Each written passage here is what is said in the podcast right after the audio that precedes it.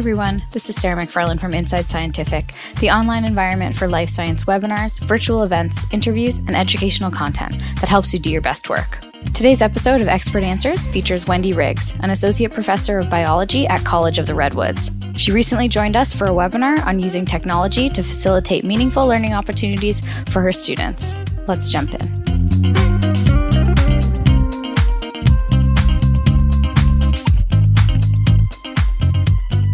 So the first question is How do folks include scientific methods in their anatomy labs? Dude, yes, I want to know the answer to that question.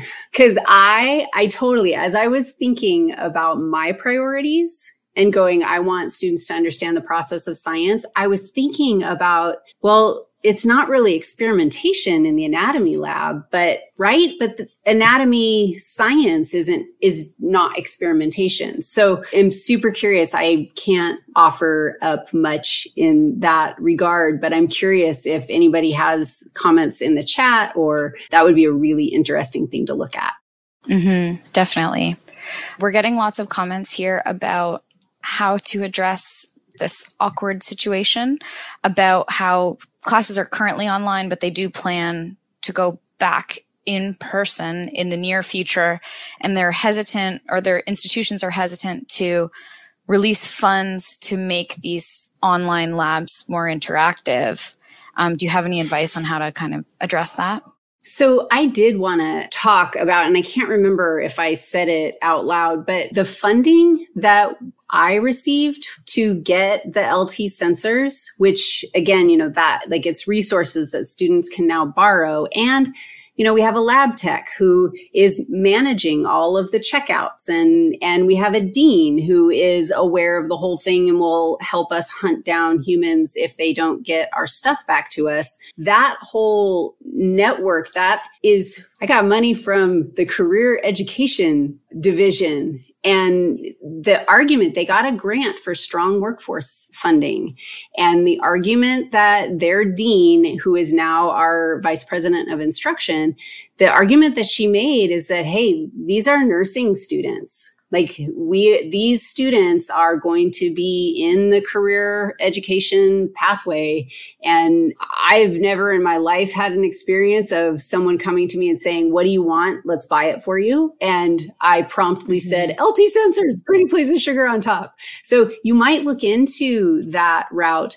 The other thing that's true is I think it would be interesting for us to put together a list of the resources that argue online education isn't going away. And not just because of COVID, but because students' lives are hectic and online creates a flexibility for them. If we show up and do it right, it creates a flexibility that lets them keep going. So providing high quality online education is actually an equitizing move that I think institutions, I don't know, I think they should be investing in this. So COVID money, you might look into that as a way to fund something like this, but your online people, I know in California, the community colleges where we recognize that online education is good for students if it's good. We want good on, we don't want to, we don't want them to be jumping through hoops. We want them to be learning the material and we believe that they can. So it's a high priority. Mm-hmm. Definitely. Question. No, you did perfectly. And I think it's something that probably everybody has struggled with or is struggling with right now. So great to chat about it. We've got another question here. How do you build community online? I can barely get 10% of students to turn on their cameras in a, in a 100 person class. Oh my gosh. This is a whole workshop. Like what we should do next is have that, we should have that conversation, building community in an online class. What I will tell you is in California, again, we have just an amazing human. Her name is Michelle Pacansky Brock, and she's producing content and research around humanizing online learning.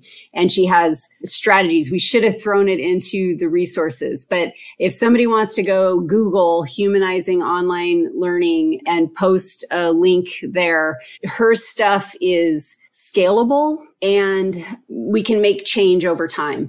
For me, I get to know my students. The first several weeks of class are very high touch. I have a chat tool that is embedded in my LMS that is also attached to my phone and my students can message me at any time. I know that that probably makes you all go, Oh my God, no.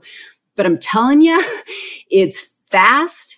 It's super efficient. Like I can send little sweet emojis and hugs and love and rah rah and they feel heard and connected and it's quick on my end. It's another one of those things that is, it's difficult to do, but connecting them to each other, we got to connect them to each other so that all, the whole load isn't on you. And that chat tool also facilitates that kind of work.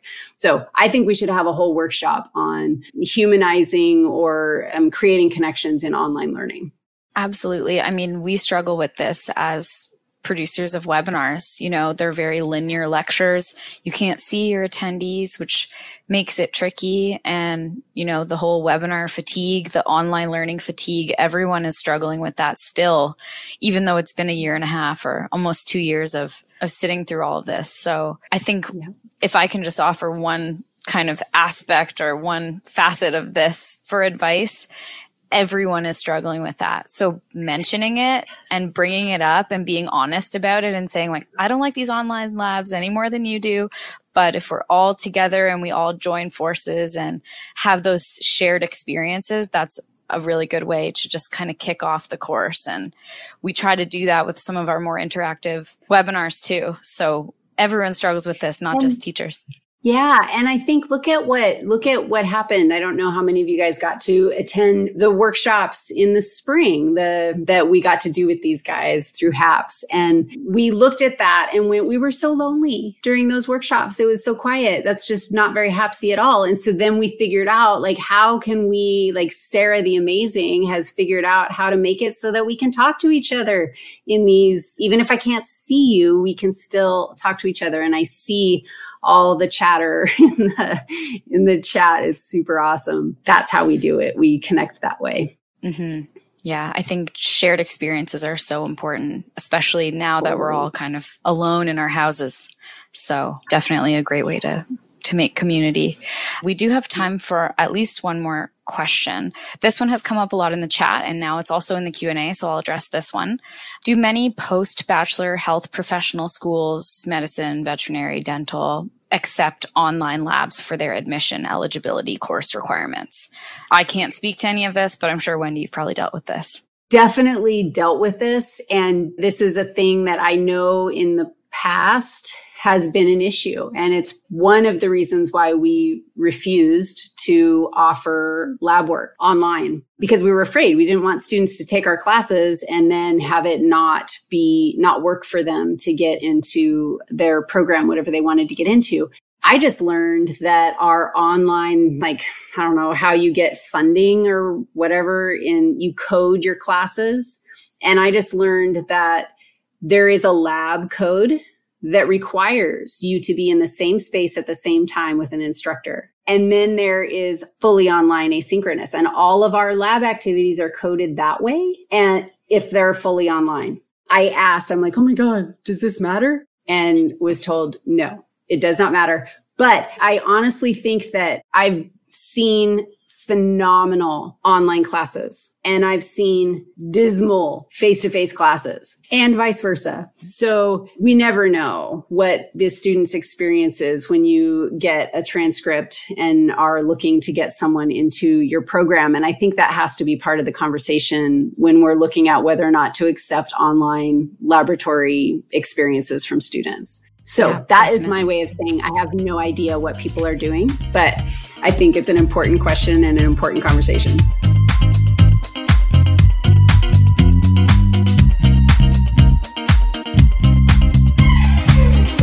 We hope you enjoyed this episode of Expert Answers and that you'll tune in to future episodes where researchers just like you answer questions about their work, offer tips, tricks, and best practices, but most of all, share science. Don't forget to subscribe.